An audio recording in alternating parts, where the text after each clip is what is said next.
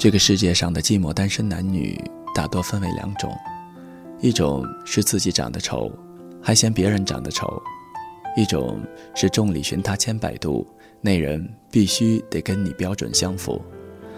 总之，爱情这大浪淘沙，让该恋爱的都爱上了，爱不上的就越来越作。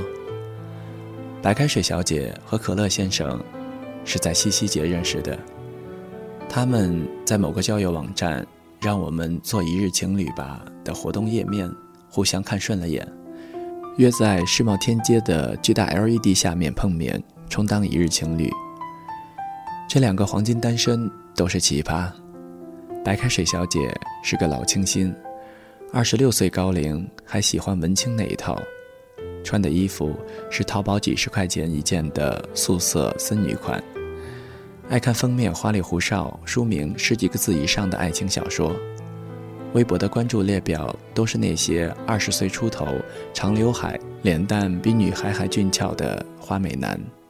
待他长发及腰，那些少年娶她真真是极好。可乐先生是一个装饰三大户，发微博朋友圈的照片必须带上奢侈品包包的边边角角，而那些包要么是朋友的。要么是淘宝买来的 A 货，逢人必说自己人际网有多庞大，某某明星是他哥们儿，吹嘘的感觉腰缠万贯，实则兜里比脸上要干净。跟女人吃饭都是要对方买单。一日情侣的活动页面上，可乐先生传了一张自己穿白衬衣、侧脸对着鹿角的文艺照。白开水小姐的则是一张穿着嫩色衬衫，靠在朋友 MCM 包上的自拍，于是碰巧正中双方下怀，但一见面立刻见光死。白开水小姐无法想象照片里那个清新少年，如今会穿着一身豹纹，外加一双捆着巨大泰迪熊脑袋的鞋。当然，可乐先生也无法忍受对面这个满身碎花的素颜路人。两人别扭地互看对方一分钟，彼此都在琢磨如何开口说再见、好走、不送。等到第十七对情侣从他们身边经过后，可乐先生突然开口了，他说：“来都来了，别输给他们。”两人彼此不顺眼到什么程度呢？那天他们全程没有说过话，上午坐在巴黎贝甜玩手机，下午坐在星巴克里。继续玩手机，终于熬不住，准备走的时候，碰见一对情侣，男的是可乐先生的邻居，女的是白开水小姐的同事。只见那女的抓住白开水小姐的手，一个劲嚷嚷：“恋爱了不跟我们说。”男生则用一根手指不断的戳可乐先生的肩膀，庆祝这小子终于脱单。最后二人一拍即合。那不如我们一起去吃晚饭吧。于是他们被情侣二人带到建国门外的一家日本料理店。白开水小姐看到菜单就吓到想回家了，被可乐先生一把按住，瞥了一眼旁边的情侣，然后故作绅士地说：“想吃什么点就是了。”等到结账时，服务员说两人消费一千八，他们就傻了。眼睁睁地看着旁边情侣那一桌，男方大大方方地刷卡付了钱，可乐先生埋头低声说：“钱你付了，咱们好聚好散。”白开水小姐疯了，神经病啊！我哪有那么多钱？可乐先生压低声说：“你有多少？咱们 A 了。”白开水小姐拍了拍自己的小挎包说：“二百，而且没有带卡。”二百块就想约会啊你？当然，这句话可乐先生没有说出口，因为情侣们正殷切地望着他们。于是他镇定自若地拿出信用卡，招呼服务生刷，尽情地刷。晚饭后，可乐先生还没从消费短信的噩梦中醒来，朋友又提议去三里屯喝酒，两人连忙拒绝，说回去做爱做的事情。被情侣们连夸“你们真恩爱”之后，一日情侣到此结束。王家卫的电影里说：“其实爱情是有时间性的，认识的太早或者太晚，都是不行的。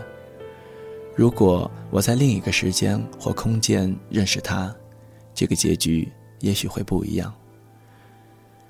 白开水小姐在大四谈过一场无疾而终的网恋，对方说是个飞行员，爱写博客，笔名就叫“空中列车司机”，文笔酸到不行，背景音乐就一直在雷光下、陈绮贞等人的歌单里轮换。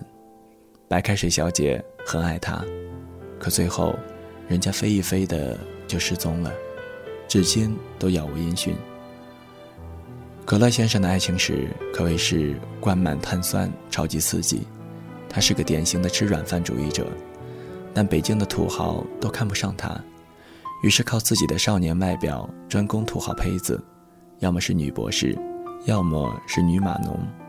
三年谈了十几个妹子，他就像是一间客栈，专门收留进京赶考的书生，和每个人私定终身。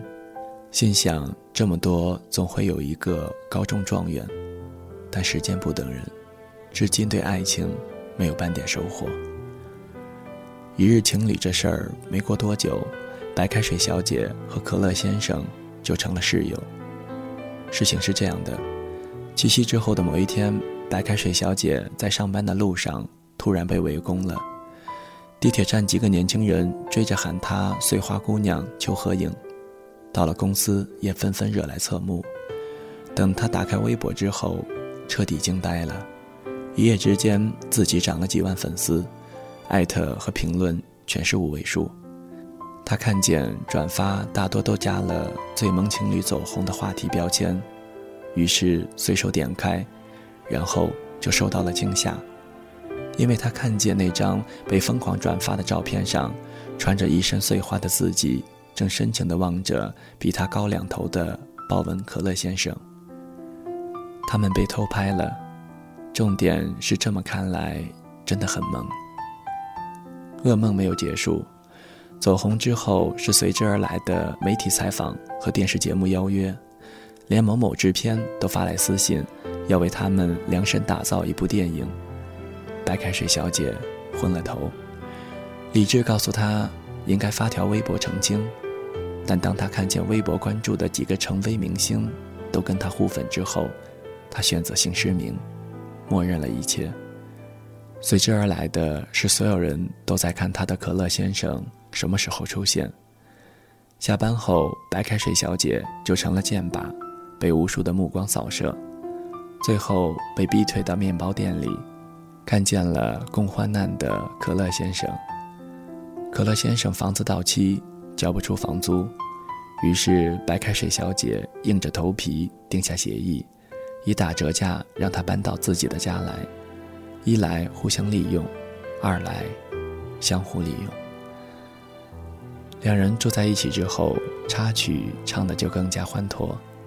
别看可乐先生没钱，但他穷讲究，上了厕所必须洗澡，见不得家里一丝一毫的凌乱。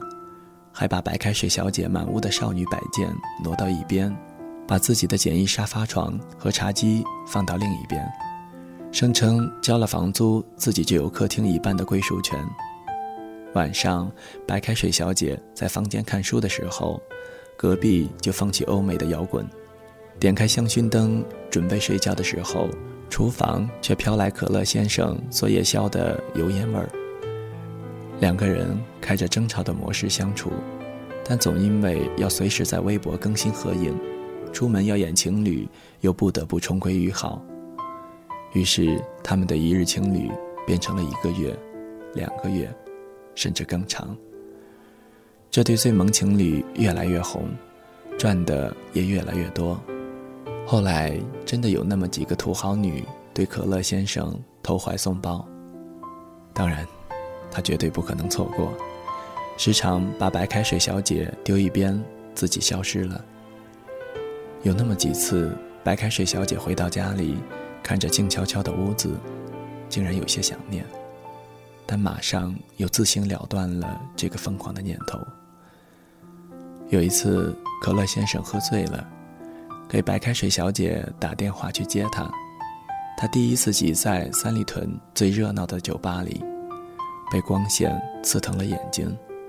尽管忍受不了空气的酒腥味儿，但还是把瘫倒的可乐先生从一个大胸美女身边拽了出来。周六的街道挤满了出租，却没有一辆能载他们回去。白开水小姐就这么吃力地扛着他，蹒跚地向前走着。可乐先生满嘴胡话，他说：“刚刚打你电话，一个女的接的。”他连说了好几个打错了。那个时候，我突然害怕你有一天也会这么跟我说：“打错了，再见。”我知道，你一定会出现，带我回家的，是吧？是的。于是，在这晚之后，就像很多故事的结局一样，他们好上了。没有电光火石，没有山高水长，只是自然而然的发生了。就像某个人停在自动贩售机前，按下了一瓶可乐和矿泉水，咕噜咕噜地喝下它们。最后，甜分和白水融归一处。你为未来的对象设下了许多的标准，但最后与你牵手的，往往是标准之外的那一个。遇见他时，那些长相、体重、有没有骑白马、是不是才高八斗，都不重要了，因为，他不是你喜欢的那种人，却是你喜欢的那个人。某一天。白开水小姐窝在床上，用可乐先生的电脑看电视剧。兴起时想去看看以前常去逛的博客网站，打开后自动显示之前登录人的首页。他看到了头像下的昵称“空中列车司机”。最后一篇更新是在六天前。他扣上电脑，深吸了一口气。王家卫还说：“世上所有的相遇。”都是久别重逢。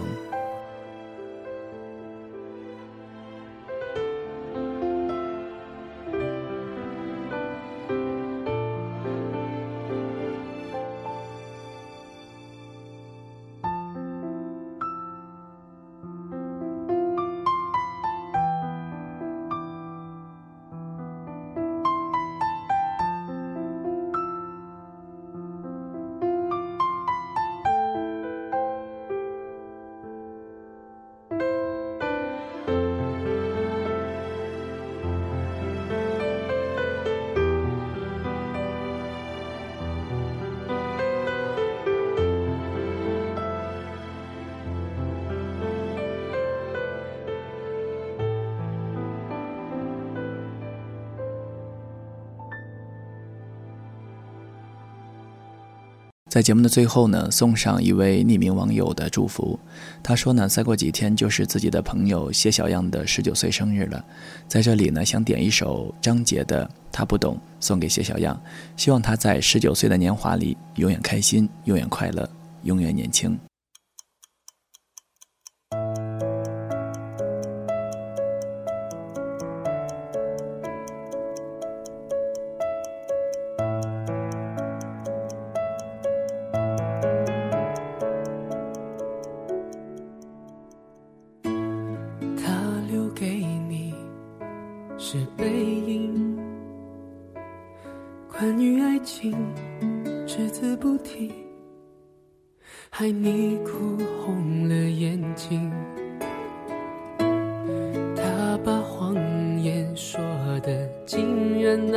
动听，他不止一次骗了你，不值得你再为他伤心。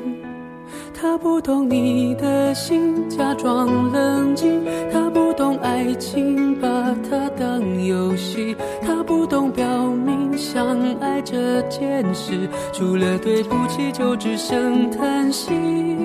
他不懂你的心为何哭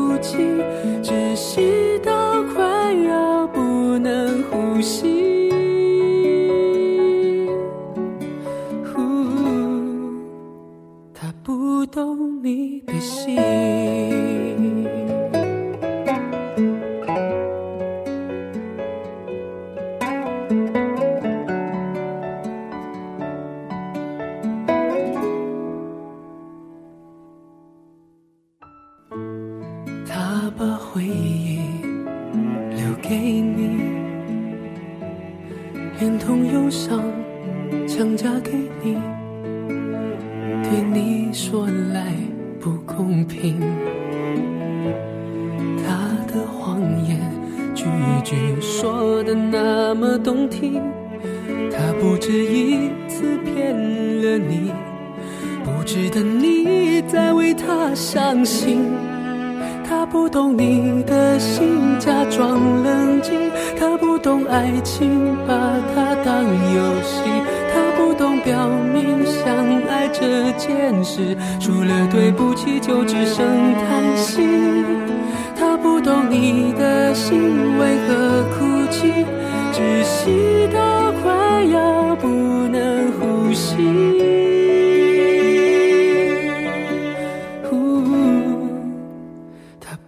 懂你的心，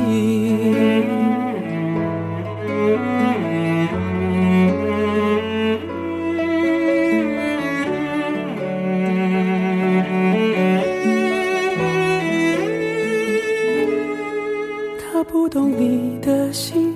假装冷静，他不懂爱情，把它当游戏。他不懂表明相爱这件事，除了对不起就只剩叹息。